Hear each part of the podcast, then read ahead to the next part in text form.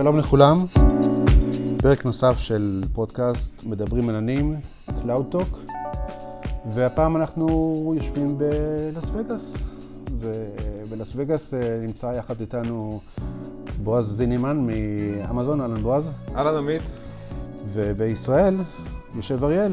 אהלן אריאל. בעל אולפן שלי במודיעין, מעניינים. ישב אולפן במודיעין. פעם מודיעין בשעה, מה זה, 1:30 בלילה? 12:30 בלילה? לא, זה 12:34, אבל בעצם זה שאיחרת למפגש, זה הרשה לי לראות את ברצלונה עד הסוף, אז אני שמח. שמח שתרמתי לך לאהבת הכדורגל.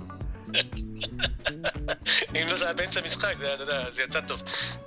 טוב, אז זהו, אז אנחנו מקליטים את הפרק הזה באמצע כנס re:invent. זה כבר הפך למסורת פעם שנייה, אז החלטנו להכריז על זה כמסורת. ובמהלך הקליטה הזאת אנחנו נרצה לזכור את ההכרזות שהיו היום. אנחנו מקליטים את ההקלטה הזאת ממש לאחר הקינוט של אנדי ג'סי, של המנכ"ל של AWS, אבל לפני הקינוט של ורנר ווגלס, וזה כבר תצטרכו להתעדכן בהמשך.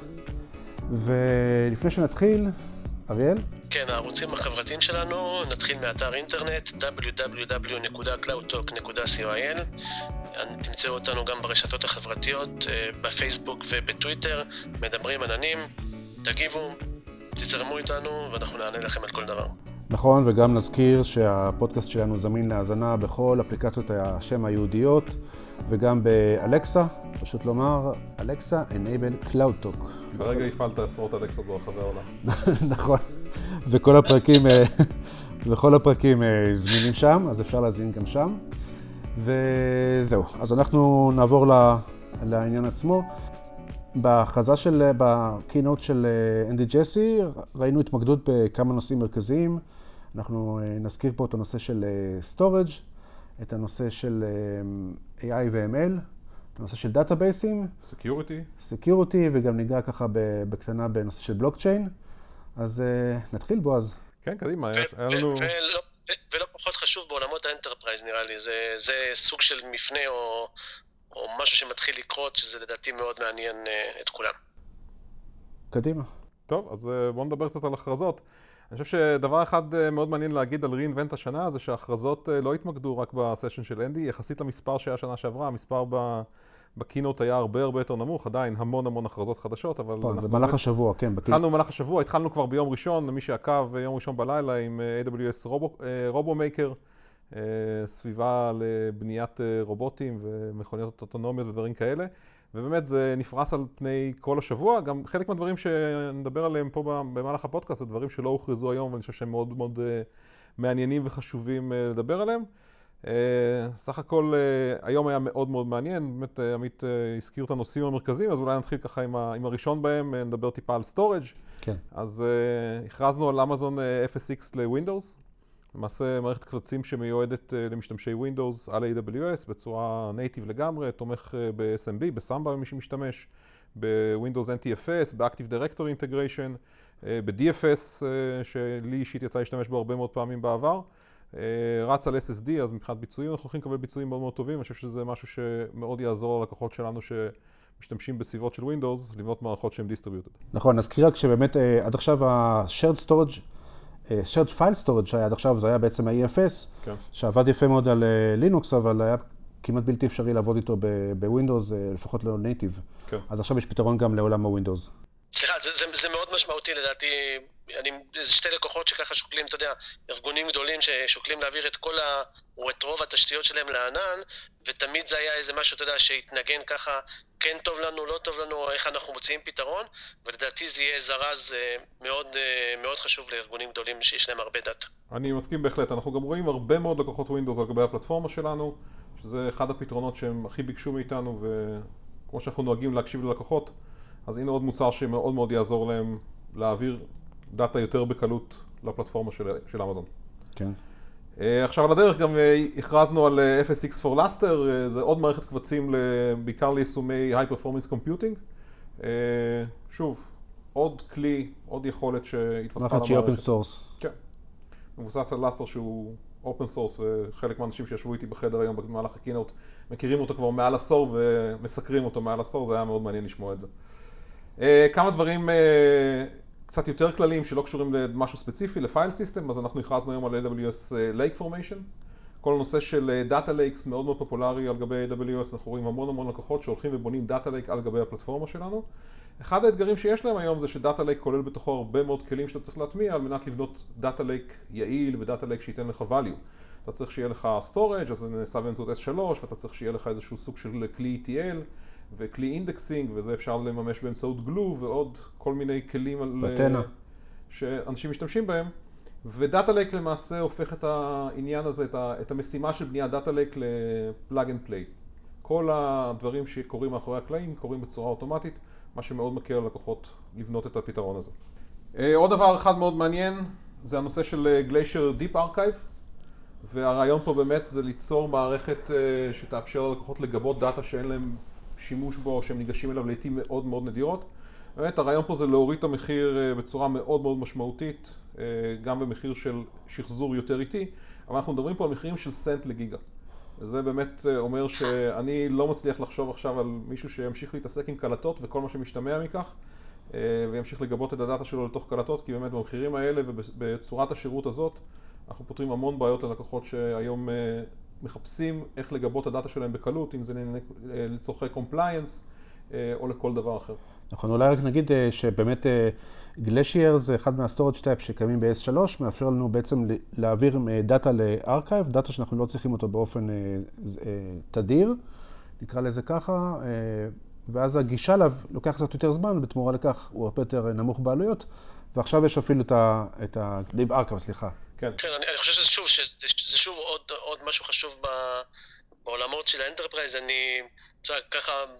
זה משהו שדיברנו, אגב, במשרד האוצר, לא יודע אם בסופו של דבר נוכל לאחסן את הנתונים שם בגלל כל העניינים אחרים של אתה יודע, לא פתרנו עדיין את כל החוקים, מה מותר להוציא ומה לא, אבל אני חושב שלארגונים גדולים, אני חושב שאם אני ככה קצת לוקח אותנו הצידה מהדברים הגדולים ששנה שעברה לפחות דיברנו עליהם, זה היה בעיקר ממה שאני זוכר בלמות של ה-AI והפסי נתונים,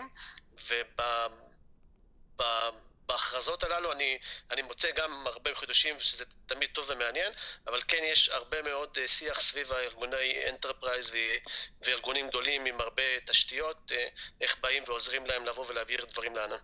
מסכים. הדבר האחרון שאני רוצה לדבר עליו בעולם הזה של סטורג', וזה נכון שהוא לא הוכרז היום, אבל אני אישית בתור מישהו שהשתמש בשירות הזה הרבה מאוד פעמים, או בנה שירותים כאלה הרבה מאוד פעמים בעבר, מאוד שמח מהשירות SFTP החדש שלנו. גם אני. למעשה שירות מנועל שמאפשר SFTP, חיבור של SFTP ל-S3. אתם אולי חלקכם התפלאו עד כמה עדיין יש מספרים מאוד גדולים של לקוחות, גם בעולם האנטרפרייז, אבל לא רק בעולם האנטרפרייז, שמסתמכים על FTP או SFTP על מנת להעביר דאטה ממקום למקום, גם מערכות לגאסי, גם עבודה עם כל מיני ארגונים שזה הפרוטוקול שהם מכירים, ככה הם מוכנים לעבוד, והם לא מוכנים לעשות שום דבר אחר, ובאמת היום אפשר לפתור את זה בצורה נורא פשוטה. עמית, לך יש בטח לא מעט ניסיון עם הדבר הזה. כן, נכון. SFTP באמת שירות שאנחנו רואים באמת דרישה להמשיך לעבוד איתו. האמת שהוא שירות נוח. הבעיה כמובן, כמו שאנחנו יודעים, FTP עצמו הוא פרוטוקול מאוד ישן, הכי לא מובטח שיכול להיות בעולם בכלל, הכל קליר טקסט. לא יעיל, בזבזני, אבל... הכל, כן, הכל לא טוב בו, אבל הוא מחזיק מעמד. וזה נחמד שיש אותו עכשיו באמת כסרוויס. אוקיי, אז זה אלה שירותי הסטורג' ושוב, אני אומר, היו עוד הרבה מאוד הכרזות, ובאמת בחרנו פה במה להתמקד ומה לא, כדי לא לעשות את זה גם ארוך מדי וגם סוג של ירי של הכרזות בלי להיכנס אליהם לעומק. נעבור לסקיוריטי? כן. אז בואו נדבר טיפה על סקיוריטי, אז היו היום שתי הכרזות מאוד מאוד מעניינות, ששתיהן מגיעות מאותו מקום. האתגר שיש היום למנהלי מערכות מידע ולמנהלי אבטחה בארגונים עם נושא הסקיוריטי ב-AWS זה העושר של הכלים והעושר של המערכות והעובדה שאפשר לפתוח היום הרבה מאוד חשבונות ופתאום אתה מתפזר להרבה מקומות וכדי לקבל תמונה הוליסטית של המערכת שלך אתה צריך להתאמץ מאוד וללכת לכמה מערכות ולבדוק את זה עם כל מיני כלים. ושני הפתרונות שהוצאנו היום באמת מסתכלים על איך אנחנו נותנים אפשרות לאותם מנהלי מערכות מידע, אותם מנהלי אבטחת נתונים, להסתכל על המערכת בצורה יותר הוליסטית, בצורה יותר מרכזית. אז כלי אחד זה ה-Control Tower, שלמעשה מאפשר לנהל חשבונות או סביבות מרובות חשבונות אריאל, דיברנו על זה, אני חושב שגם במיטאפ האחרון של ישראל קלאוד, איך מנהלים סביבות עם חשבונות מרובים, אז קונטרול טאור בדיוק מיועד לדברים האלה.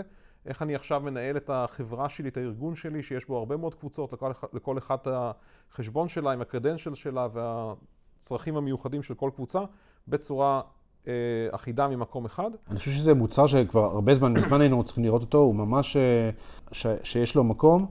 לא רק לקוחות שמחזיקים הרבה חשבונות, אלא גם ספקים שמנהלים הרבה חשבונות. למשל, זה עוד use case מאוד מאוד חשוב. נכון, וגם מקומות כמו סטודנטים שמחזיקים למשל חשבונות וצריכים למקום אחד. זאת בדיוק הייתה הדוגמה שחשבתי עליה היום תוך כדי ההכרזה, על סטודנטים, על קורסים שאנחנו מעבירים יחד עם כל מיני גופים אחרים. נכון. יש לנו שם תמיד אתגר מאוד גדול של איך לנהל את הקורסים האלה בצורה טובה. אז היה את Organizations שמאוד מאוד עזר, עוד שכבה, עוד יותר רובסטית על מנת לנהל את זה. הכלי השני זה ה-Security Hub, למעשה hub מרכזי לכל מידע ה-Security על הארגון שלי, גם מידע פנימי מתוך כלים של AWS, כמו Macie ו-Guard Duty, וגם מידע מכלי צד שלישי, גאווה מאוד גדולה, המון המון חברות ישראליות בשקף השותפים של השירות הזה, שכבר מהיום הראשון שהשירות הזה קיים, נותנות את השירותים שלהם כחלק מה-Security Hub של AWS. בכלל, במאמר הוסגר, צריך להגיד שיש פה נוכחות ישראלית די משמעותית. מאוד משמעותית. גם בכמות המשתתפים, הקבוצה שלנו בוואטסאפ פשוט התמלאה ואי אפשר כבר להיכנס, וגם כמות השותפים שאנחנו רואים באקספו, וגם ה-Launch Partner, זה גם נוכחות משמעותית מאוד. כמות השותפים באקספו, כמות הלוגויים הישראלים בשקפים של אנדי ג'סי, לאורך כל המצגת, לא רק בעולם של Security, כמות הישראלים שהגיעו לריספשן שלנו ביום שני, אי אפשר היה לזוז שם.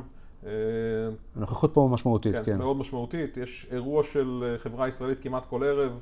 מי שמחפש מסיבות וקוקטיילים, אז כמעט כל ערב יש פה אירוע של איזושהי חברה ישראלית. באמת רואים פה ישראלים ושומעים עברית בכל מקום. אני רוצה להתייחס רגע לשני השירותים הללו. אם אנחנו מסתכלים, אתה יודע, על הגידול בשימוש בענן ואיך זה קורה, תמיד היינו רגילים שהם מוציאים שירותים, ובסופו של דבר צריך לבוא ולעזור לנו, לבוא ולעשות גם governance, ושיהיה לנו הסתכלות על כל הדברים האלה בצורה מרוכזת. אז מצד אחד יוצאים כל הזמן דברים חדשים, מצד שני, כן, אמזון באה ועוזרת לנו להגיד, אוקיי, אנחנו באים ואנחנו נותנים לכם את הכלים האלה, כדי לבוא ולנהל את הכל יותר טוב. זה לדעתי דברים מאוד טובים שקורים בזמן האחרון, שכן, ממשיכים לבוא ולהוציא דברים חדשים, אבל נותנים לנו כלים ויכולות ושירותים כדי לבוא ולנהל את הדברים שלנו שגודלים כל הזמן בצורה יותר טובה. אז נעבור לדאטאבייסים. זה תהליך. יאללה, זה מעניין. אוקיי, אז בעולם הדאטאבייסים כמה עדכונים מאוד חשובים. אז קודם כל, דאטאבייס חדש, ברוך הבא טיימסטרים. באמת רעיון לדאטאבייס שמנהל טיים סיריוס. יצא לי לא מעט בחיי לבנות דאטאבייסים ששמרו טיים סיריוס בצורה של דאטאבייסים רלציוניים או אפילו נו סיקוול. ומה שאתה מגלה בסופו של דבר שיש לך כמויות עצומות של דאטה, המון כתיבות לתוך הדאטאבייס, לפעמים אפילו מעט מאוד קריאות, או הרבה מאוד קריאות כדי לעשות אגריגציה ולשמור את זה במקומות אחרים. המון התעסקות עם הנושא הזה של טיים סיריוס, שמצריך ממך לבנות דאטאבייסים כאלה בכלים רלציוניים, או NoSQL, ובאמת טיימסטרים זה דאטאבייס שפותח עבור הדאטאבייסים, עבור הנתונים, סוג הנתונים הזה. והוא באמת יאפשר ליוזרים לבנות מערכות שמאוד מאוד סקיילבל עם כזה סוג של נתונים, יאפשר לנו לעשות שאילתות שגם עושות אגריגציה בצורה מאוד מאוד טובה, מחברות time points מאוד בקלות, אז למשל ללכת ולשאול שאלה כמו מה קרה בדקה האחרונה או בשעה האחרונה, זה משהו שיחסית מאוד מאוד קל לעשות, הרבה יותר מהיר מאשר דאטאבייס רלציוני והרבה הרבה יותר זול. יתרון מאוד מאוד גדול למי שמתעסק עם זה, והמון המון התקנים מתעסקים עם זה. עולם ה-IoT מלא בדברים כאלה, כל נושא המוניטורינג, המון use cases מאוד מעניינים, למה אפשר לעשות עם זה. נכון, וחשוב גם להזכיר שזה חלק מה-building block של ה-serverless עכשיו, של עולם ה-serverless. זה בהחלט נקודה מאוד חשובה. שירות שפועל כ-serverless, הוא עושה scale up and down, משלמים עליו על פי שימוש, מודל שאני אישית מאוד מאוד אוהב. אוקיי.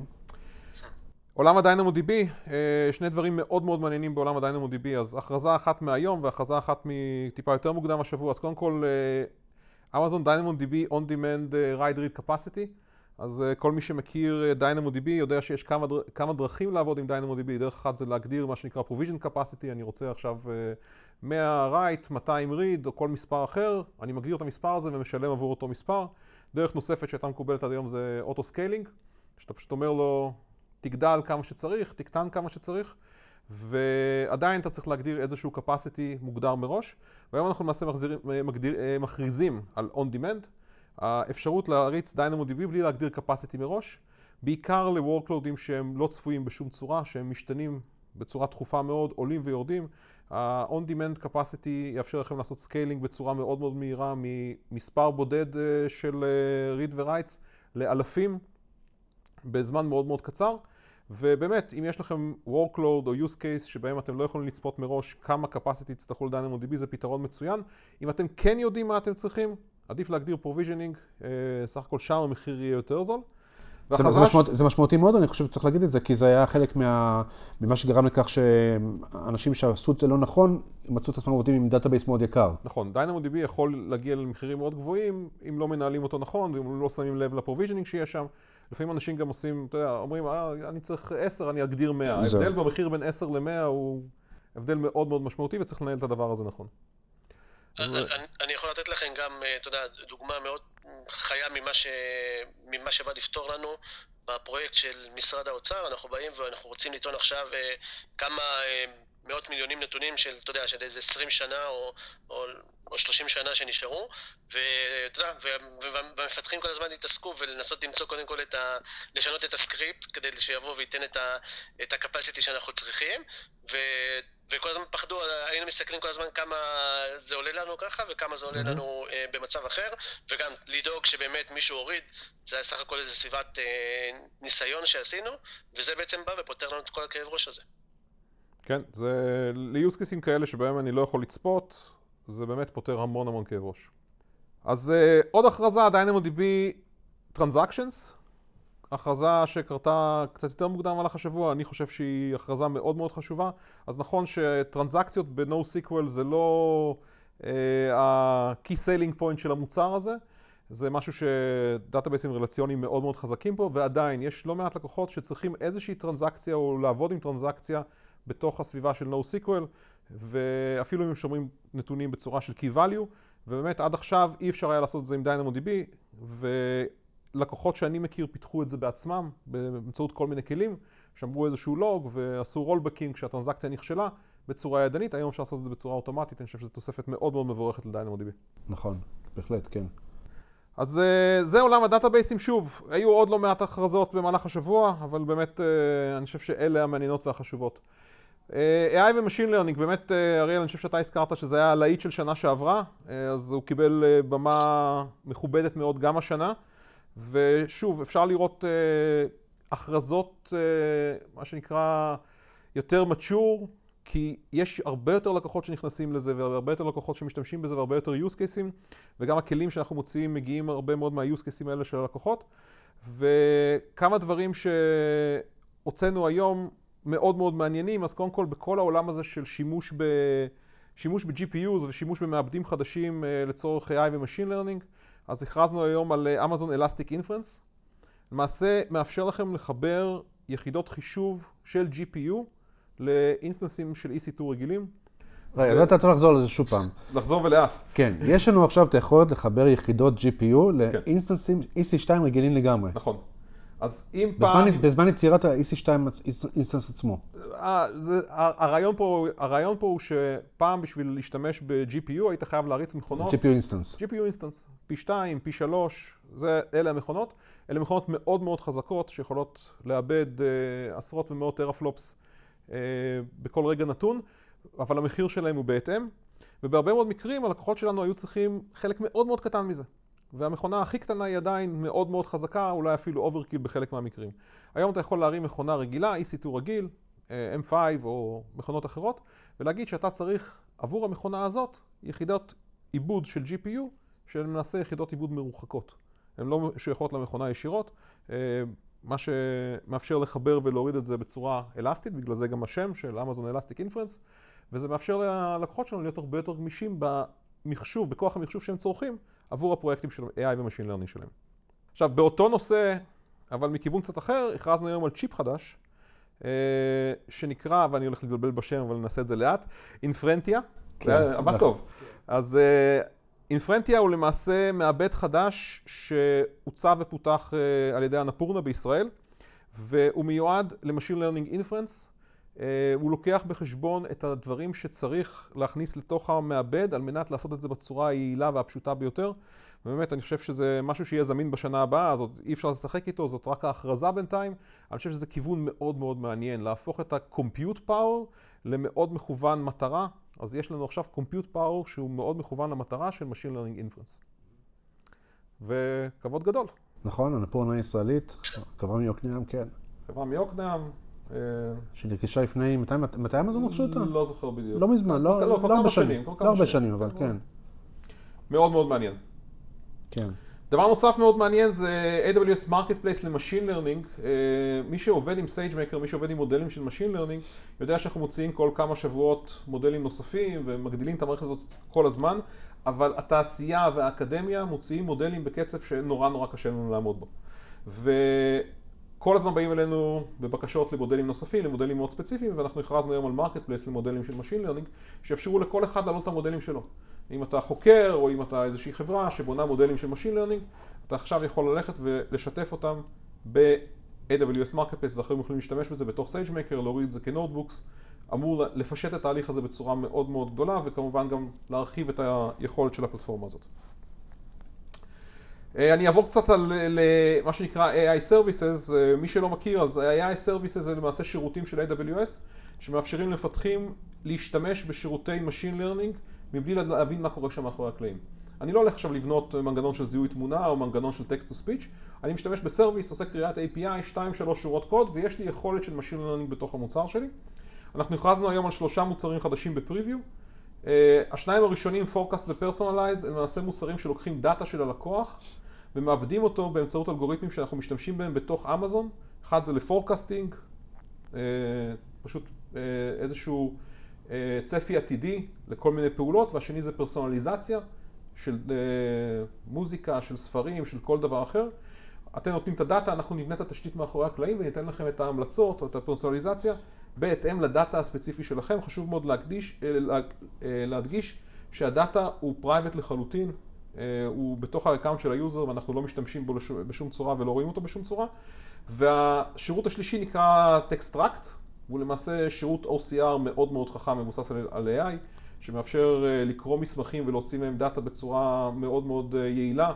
יודע לתמוך בטפסים, בסוגים שונים, בכל מיני צורות של מסמכים, ובאמת הולך להקל מאוד על כל מיני ארגונים שמתעסקים עם כמויות מאוד גדולות של דאטה, שצריך להפוך אותו מפיזי לדיגיטלי.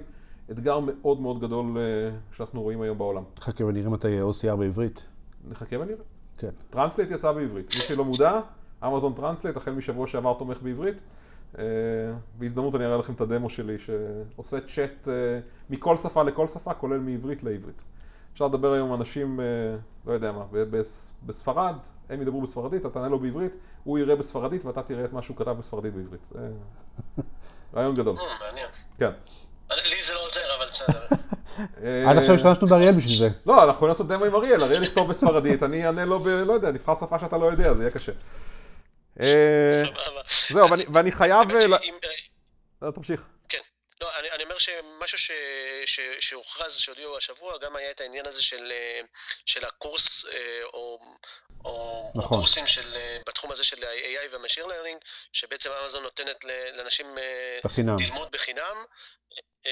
כן, כמובן שיהיה קצת עלויות של השימוש בשירותי ענן ובבחינה עצמה, אבל לדעתי זה...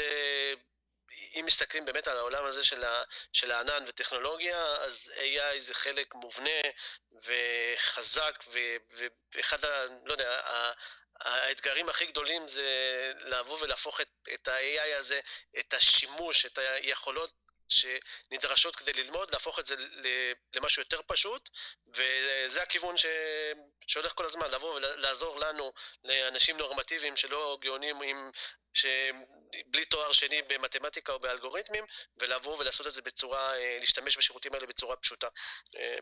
בעיניי זה מדהים. אני מסכים איתך לגמרי, בתור מי שמגיע מעולם של פיתוח ואין לי שום רקע במתמטיקה, וזה גם לא ממש עניין אותי אף פעם בצורה כזאת שאני יכול להשתמש בידע כזה לצורך AI Machine Learning, העובדה שאני יכול עכשיו ללכת ולהטמיע אפילו כלי כמו Translate בצורה כל כך פשוטה וכל כך קלה באפליקציה שפיתחתי, בעיניי זה לא פחות ממדהים. כן. טוב, ואני לא יכול לסיים את הקטע הזה על AI Machine Learning בלי לדבר על הצעצוע החדש. נכון. אז הוצאנו מכונית, שזה מאוד מאוד נחמד. מי שראה את ההכרזה היום ואת הפוסטים שלי, אז הוצאנו מכונית שנקראת Deep Racer. זה לא הפורמולה 1 שהיה לה במה שהיה מאוד מאוד מרשים, אבל הוצאנו מכונית שבאמת המטרה שלה, אם אתם זוכרים, שנה שעברה הוצאנו את Deep Lens, ולפני כמה שנים הוצאנו את ה-IoT button, והאמת שכולם מגיעים מאותה מטרה. המטרה זה לעזור למפתחים לנסות משהו חדש, בצורה קצת יותר פשוטה ויותר כיפית. אז עם Deep Lens שנה שעברה, הוצאנו מצלמה שמאפשרת לאנשים להתנסות בכל מה שקשור למשין לרנינג עם זיהוי תמונה. 5 דקות עבודה ויש לך פלטפורמה שעובדת, עם מצלמה עובדת ודאטה שזורם לאינטרנט, ואתה יכול לעשות על זה עיבוד תמונה, משהו שמאוד קשה לעשות מאפס. אני יכול להגיד לכם שניסיתי והצלחתי בסופו של דבר לעשות משהו מאוד מדומה עם רסברי פאי, אבל זה לקח לי כמה ימים טובים להרים את כל המערכת הזאת, גם ברמת החומרה, גם ברמת התוכנה. עם Deep Lens זה היה מאוד קל. הרעיון של Deep Racer זה אותו דבר בדיוק. לקחת ולהביא צעצוע, מכונית, באמת, מכונית מרוץ, ראיתי אותה לפני שעה בערך, החזקתי אותה ביד, היא מאוד מרשימה, היא בנויה בצורה רובסטית, יש לה בולמי זעזועים מאוד רציניים, כל המנגנון שם, כל הבנייה מאוד מאוד מעניינת. יש לה יכולת קומפיוט? יש לה יכולת קומפיוט, יש לה מצלמה עליה, יש לה בטריה מאוד מאוד גדולה, זה מכונית. והרעיון זה באמת לאפשר לאנשים להתנסות עם בנייה של מודלים של AI, בעיקר בתחום האינפורסמנט, שאתה מלמד למעשה את המכונה, ואחרי זה מתוך מה שאתה מלמד אותה, היא תוכל לעשות דברים לבד. המטרה של המכונית הזאת כמובן זה להתחרות במסלולי מרוץ, פיזיים ממש, בצורה אוטונומית לגמרי, והכרזנו גם על תחרות בינלאומית, שקבוצות התחרו ביניהם, הולכת להיות ליגה, Deep Racer League, בינלאומי, שאנשים יתחרו ביניהם בלבנות את הרייסר הטוב ביותר באמצעות המודלים שלהם, יאמנו מודלים וישפרו אותם כל הזמן, ויהיה גמר ב-re:invent שנה הבאה. או, אוקיי. מאוד מעניין. טוב, זה אתגר לקהילה שלנו להתאחד. לגמרי. תסתכלו על AWS Deep Racer League, מאוד מאוד מעניין הסיפור שם. כן, והנושא האחרון שאני רוצה לדבר עליו, אני יודע שאריאל יש לו עוד נושא אחד, אבל אני רוצה לדבר על בלוקצ'יין. כן. אז באמת העולם הזה של בלוקצ'יין מאוד מאוד חם, והרבה מאוד אנשים מדברים עליו. עכשיו הוא מתקרב לענן עוד קצת? עכשיו הוא מתקרב עוד קצת לענן, אני ברמה האישית מנסה גם קצת טיפה להתקרב, אז אני קצת קורא ולומד, אפשר לשים לינק לאיזשהו ספר מאוד מאוד מעניין, שאני קורא כרגע על התחום הזה, באמת מבוא למי שלא מכיר ומי שלא יודע ורוצה להבין מה הפלוסים ובעיקר מה המינוסים של העולם הזה, ויש לא מעט כאלה. באמת, AWS השקיע הרבה מאוד בשנה האחרונה בלנסות להבין את השוק הזה, לדבר עם לקוחות, מה הם צריכים, איזה דברים אנחנו יכולים לעזור להם בהם. והוצאנו היום 2 מוצרים, אחד נקרא Amazon Quantum Ledger Database, QLDB, השם המקוצר שלו. והרעיון זה באמת, זה דאטאבייס שלא ניתן לשנות בו את הנתונים. הוא שומר כל שינוי שנעשה בדאטה בצורה היסטורית. אתה כמובן יכול לשנות את הנתונים, אבל השינוי הזה נשמע בצורה היסטורית וזמין לכולם, והם יכולים לעשות לזה אודיטינג. ממש כמו יומן תנועות, מה שנקרא Ledger. שזה מה שנמצא בעצם בלב של נושא הבלוקצ'יין. של בלוקצ'יין, וזה מאפשר באמת להרים כזאת סביבה בצורה מאוד מאוד פשוטה.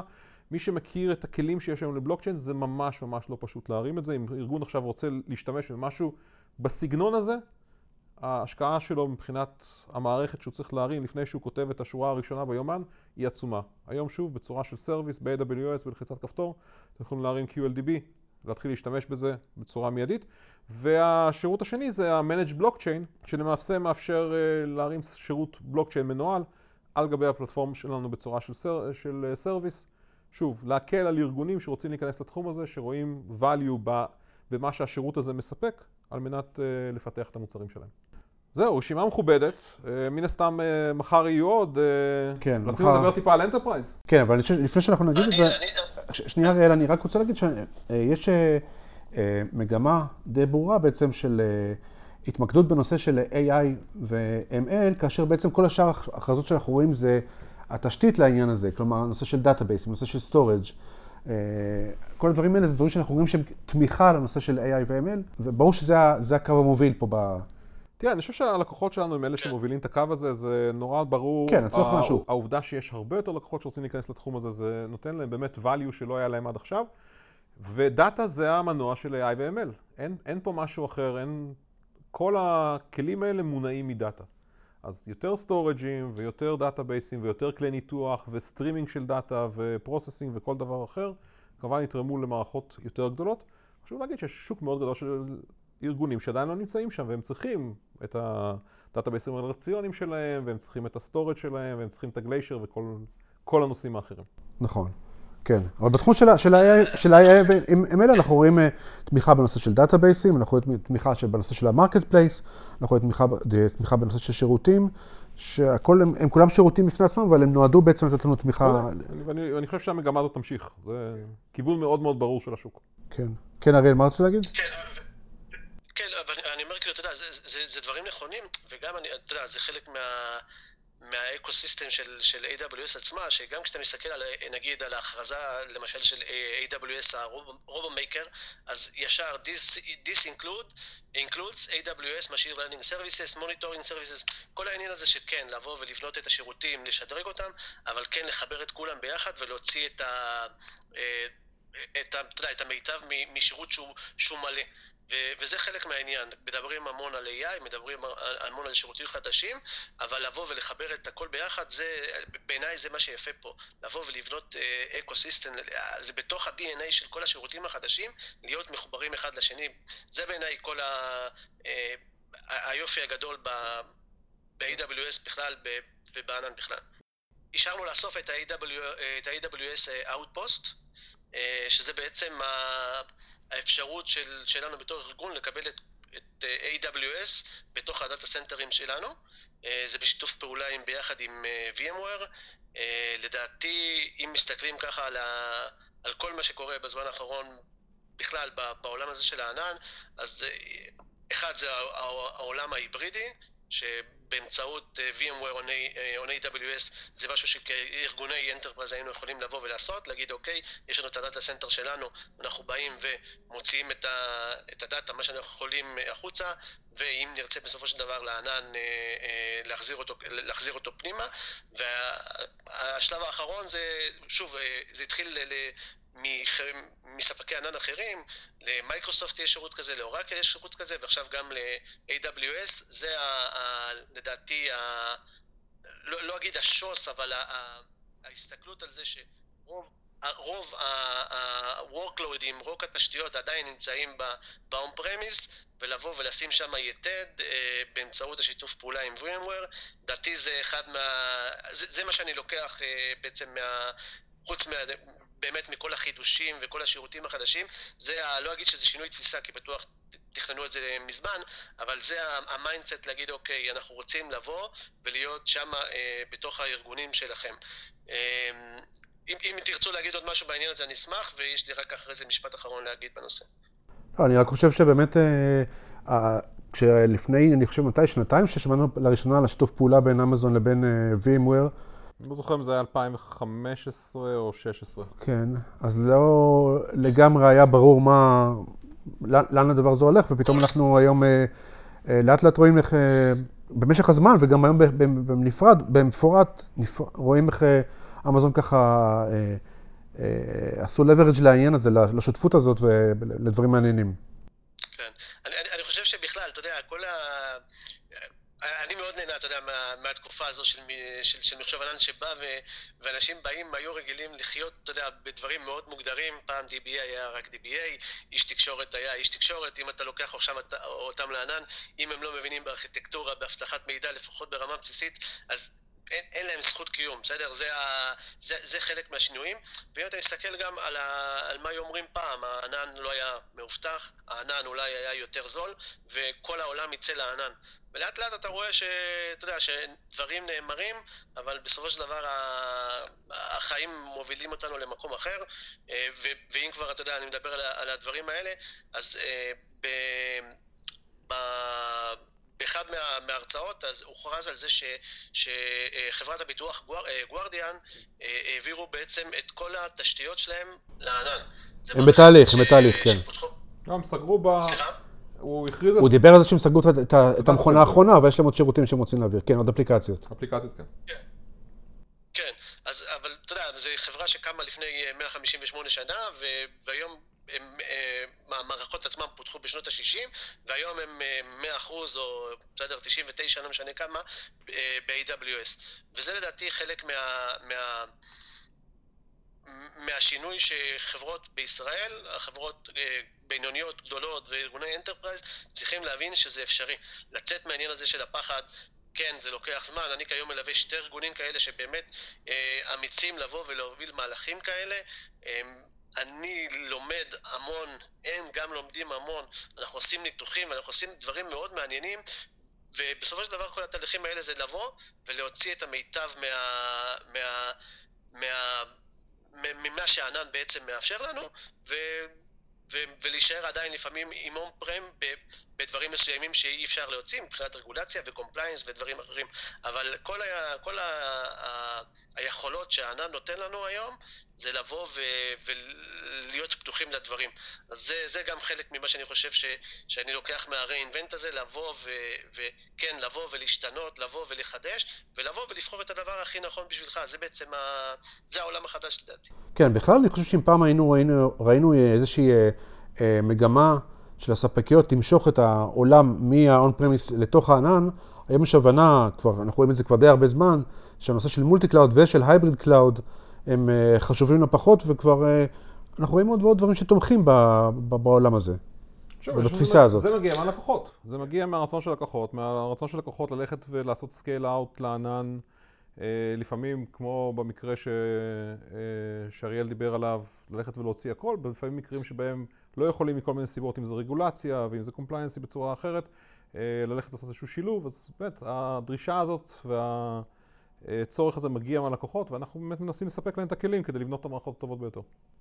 אני זוכר שבאחד מהפודקאסטים דיברנו, לדעתי זה היה משהו שאתה ציינת עמית, שה-ELB אפשר בצורה כזו או אחרת לנתב, אתה יודע, תקשורת מהענן לתוך האון פרמיס. נכון. ומאוד התלהבנו מזה, אתה יודע מה, וואו, כאילו מה קורה פה? ותראה היום, מדברים על זה שממש AWS יכול לבוא ולשבת אצלנו בדאטה סנטר. נכון. זה שינוי תפיסתי. כן, כן, נכון, אתה צודק, זה היה באמת... אתה צודק, זה באמת היה כשב-ELB הייתה הכרזה שאפשר להפנות תעבורה ל-IP גם שנמצא אצלנו, אם הוא מחובר דרך VPC, ובאמת אז התלהבנו בנושא הזה, וגם אז ציינו שזה ברור שמתחילה איזושהי... מגמה שתאפשר את הנושא של ההייבריד קלאוד, כן. ונכון, אתה צודק, באמת עכשיו זה הולך ומתעצם, זה רואים את זה. טוב, זהו, אני לא ראיתי משהו בעולמות של אלקסה, אני אשמח שאם יהיה משהו אז נתעדכן. אולי לא חיפשתי מספיק טוב, אבל היו הרבה הכרזות, קשה לעקוב. לא זכור לי משהו שקשור לעולם של אלקסה. אבל גם חשוב לזכור שאלקסה זה לא מוצר של AWS, אז אולי זאת הסיבה. אוקיי. טוב, אנחנו נמצאים אחרי ההכרזה של אנדי, כמו שאמרנו, ולפני ההכרזה של ווגלס, אז עוד יש לנו מחר עוד כמה דברים מעניינים, סביר להניח. תהיה עוד הכרזה אחת או שתיים. אחת או שתיים לפחות, כן. אני רק מהארץ, אני רוצה לשאול, כאילו, אתה יודע, זה משהו שכל הזמן, יש התלהבות מאוד אדירה של הרי-אינבנט, לעומת אירועים אחרים. בסדר שלפחות בהרגשה, בהייפ, ומה שקורה. לי יש לפחות את ההבנה ואת ההסתכלות ברמה הקהילתית של המאמצים של אמזון עצמה משקיעה בקהילה חזרה, ולדעתי זה מתבטא שוב, ההייפ או הכיף או הרצון לבוא ולהגיע לשם, ביחד עם השילוב הזה הטכנולוגי. אז אני, מפה אני ככה קצת מקנה בכם, למרות שכל הזמן רוצים בצורה כזו או אחרת שאני אגיע, אז אולי, כמו שאני תמיד אומר, אולי שנה הבאה אני אבוא ואת הפרק... לא אולי, אנחנו רוצים עכשיו התחייבות מוקלטת. זה גם מסורת שאתה אומר את זה. כן. אולי תהיה פה התחייבות מוקלטת? אתה יודע מה, אני שנה הבאה עושה את כל המאמצים כדי להגיע. בסדר, אוקיי. מספיק טוב. נקודות על מאמץ תקבל. בסדר, מספיק טוב. טוב. אוקיי, אז אנחנו נתכנס ככה לסיום, רק נזכיר שנספר שיש לנו היום עוד הקלטה אחת של פרק עם אנשי הקהילה שנמצאים פה. ככה פרק יותר לשמוע איך אנשים באמת מרגישים בדיוק מה שאתה דיברת כרגע, על איך אנשים מרגישים בכנס, איך אנשים חווים את הכנס עצמו ואת ההכרזות שיהיו. אז כדאי להזין לזה, אנחנו נפרסם את זה כמה ימים לאחר הפרסום של הפרק הזה. זהו, מה, איך אתה נהנה בו אז? אני נהנה. כן. האמת שמרגישים שיש שיפור בכנס עצמו. צריך להגיד שמי שלא מכיר את הכנס הזה, הכנס הזה פרוס על הקמפוס הוא אדיר, הוא ענק. השנה הוא עוד יותר גדול. הקמפוס הוא פשוט, צריך להבין שמצד לצד זה כמעט 10 קילומטר ונעים פה עם... אריאל הזכיר על זה שאיחרתי, אני הגעתי מהצד השני, הגעתי מה-MGM. מהצד השני, כן. ושלא לדבר עליה, גם בתוך המלונות ההליכה היא לא בדיוק 5 דקות מצד לצד כשעוברים בין השנים. בדקנו אתמול צעדים, נכון? כן, אתמול הצענו 17-18 אלף צעדים ביום אחד, כן. מרשים. אז פשוט הולכים פה כל הזמן, והקמפוס הוא ענק ואדיר, אבל כמו שאתה אומר, אריאל, באמת, זה נכון, יש פה שילוב, תמהיל טוב של כיף ושל מקצועיות. והכנס הוא כיף, אנחנו נשמע את זה גם בהקלטה הבאה מהחברים. אני חושב שהמספר של 2100 technical sessions הוא מספר שאומר הרבה על הכנס הזה ומה הפוקוס שלו. כן, נכון. ובכל רגע נתון זה עשרות אם לא מאות סשנים בכל רגע נתון, ואנחנו רואים את עצמה של אנשים. כל הסשנים כמעט מלאים, אנשים באים... כל הסשנים שאני הייתי בהם היו מלאים לגמרי, וכאילו תורים ענקיים ממש. כן, ואנשים גם באים לדברים מאוד מאוד ספציפיים, כמו וורקשופים. אני הייתי בראונד טייבלס, שזה קונספט חדש מדהים של 6 אנשים וסולושן ארכיטקט, בכנס של 50,000 איש. ואנשים באים ויושבים במשך שעה ועושים סוג של וורקשופ של שעה על נושא מאוד מאוד ספציפי, ויש כל מיני סדנאות אחרות ודברים שהם... צ'אק טוק זה מה ששכנסנו השנה, שזה הרצאות יותר קטנות, בדרך כלל בלי שקפים, עם מישהו מאוד מאוד טכני שנכנס לנושא וצולל עליו טכנית. הייתי בכמה כאלה, כן. זה טוב, נכון. קונספט מאוד מעניין. כן. טוב, עוד משהו, אריאל? לא, לא, אני חושב שזה גם חלק מהעניין, לבוא ולשפר כל הזמן ולתת לאנשים את הצורך, כי כמו שאמר בועז, מתוך 50,000 איש לבוא ושיהיה לך, אתה יודע, את האפשרות לבוא ולשבת 6 אנשים מול סולושן ארכיטקט בכיר עם ניסיון, זה... זה דברים שלפעמים אנשים מחפשים, וזה מגניב לראות כל הזמן שבאים ומתחשבים בצרכים של הקהילה. אני בכוונה מדגיש את זה, כי אני חושב שאחרים צריכים ללמוד מזה. כן, נכון. אני גם מספר מהניסיון שהיה לי, גם אני אתמול באמת ישבתי באחד מהצ'וקטוק האלה, שהיה מאוד מעניין, ובאמת אחר כך בשיא הסבלנות והנחמדות ישבנו עם האנשים של אמזון, אנשים שהם מצוות הפיתוח של ראוט 53 ושל קלאוד פרונט, וישבו עם כל מי ששאל שאלות ועזרו לפתור בעיות והתעניינו לשמוע איך אנשים עובדים. זה היה באמת, זה היה נהדר. הגישה הבלתי אמצעית הזאת, הישירה על אנשים שממש יושבים על הפיתוח של השירותים, זה מבחינתי היה פשוט נהדר, באמת. טוב. כמה שאלות שאלת? 3. בדיוק אבל. אבל יצאתי עם דף עם סרטוטים. בסדר גמור. אז אם אנחנו מסכמים, אז הערוצים החברתיים, כן, קדימה. אז יאללה, לסיכום, כרגיל תוכלו למצוא אותנו באתר אינטרנט www.cloudtalk.coil. יש שם אפשרות להגיב, לשאול שאלות, לענות בקשות, אנחנו נשמח לענות על כל שאלה. אם יש תלונות גם נשמח לשמוע אותם, וכמובן תמצאו אותנו גם בערוצים החברתיים פייסבוק וטוויטר, תרשמו מדברים עננים ותמצאו אותנו. נכון, ובאלקסה תגידו, אלקסה, enable cloud talk. עשיתי את זה עכשיו בשביל כולם. אני מאוזניות, כי אם לא, אז כל הבית שלי מתעורר, אז זה בסדר. זהו, אז אנחנו בסדר. אז אנחנו מסכמים את הפרק הזה. אריאל מישראל, תודה רבה שהיית איתנו. בכיף. ולילה טוב. ותודה לברוס, שאני יודע שיש לו ימים קשים, עמוסים, אז תודה שהתפנית בשבילנו. אני בעד המסורת. כן. נפגש פה שנה הבאה. אני רואה את בועז, הוא פה רץ כל הזמן הבן אדם. תודה רבה. ביי ביי.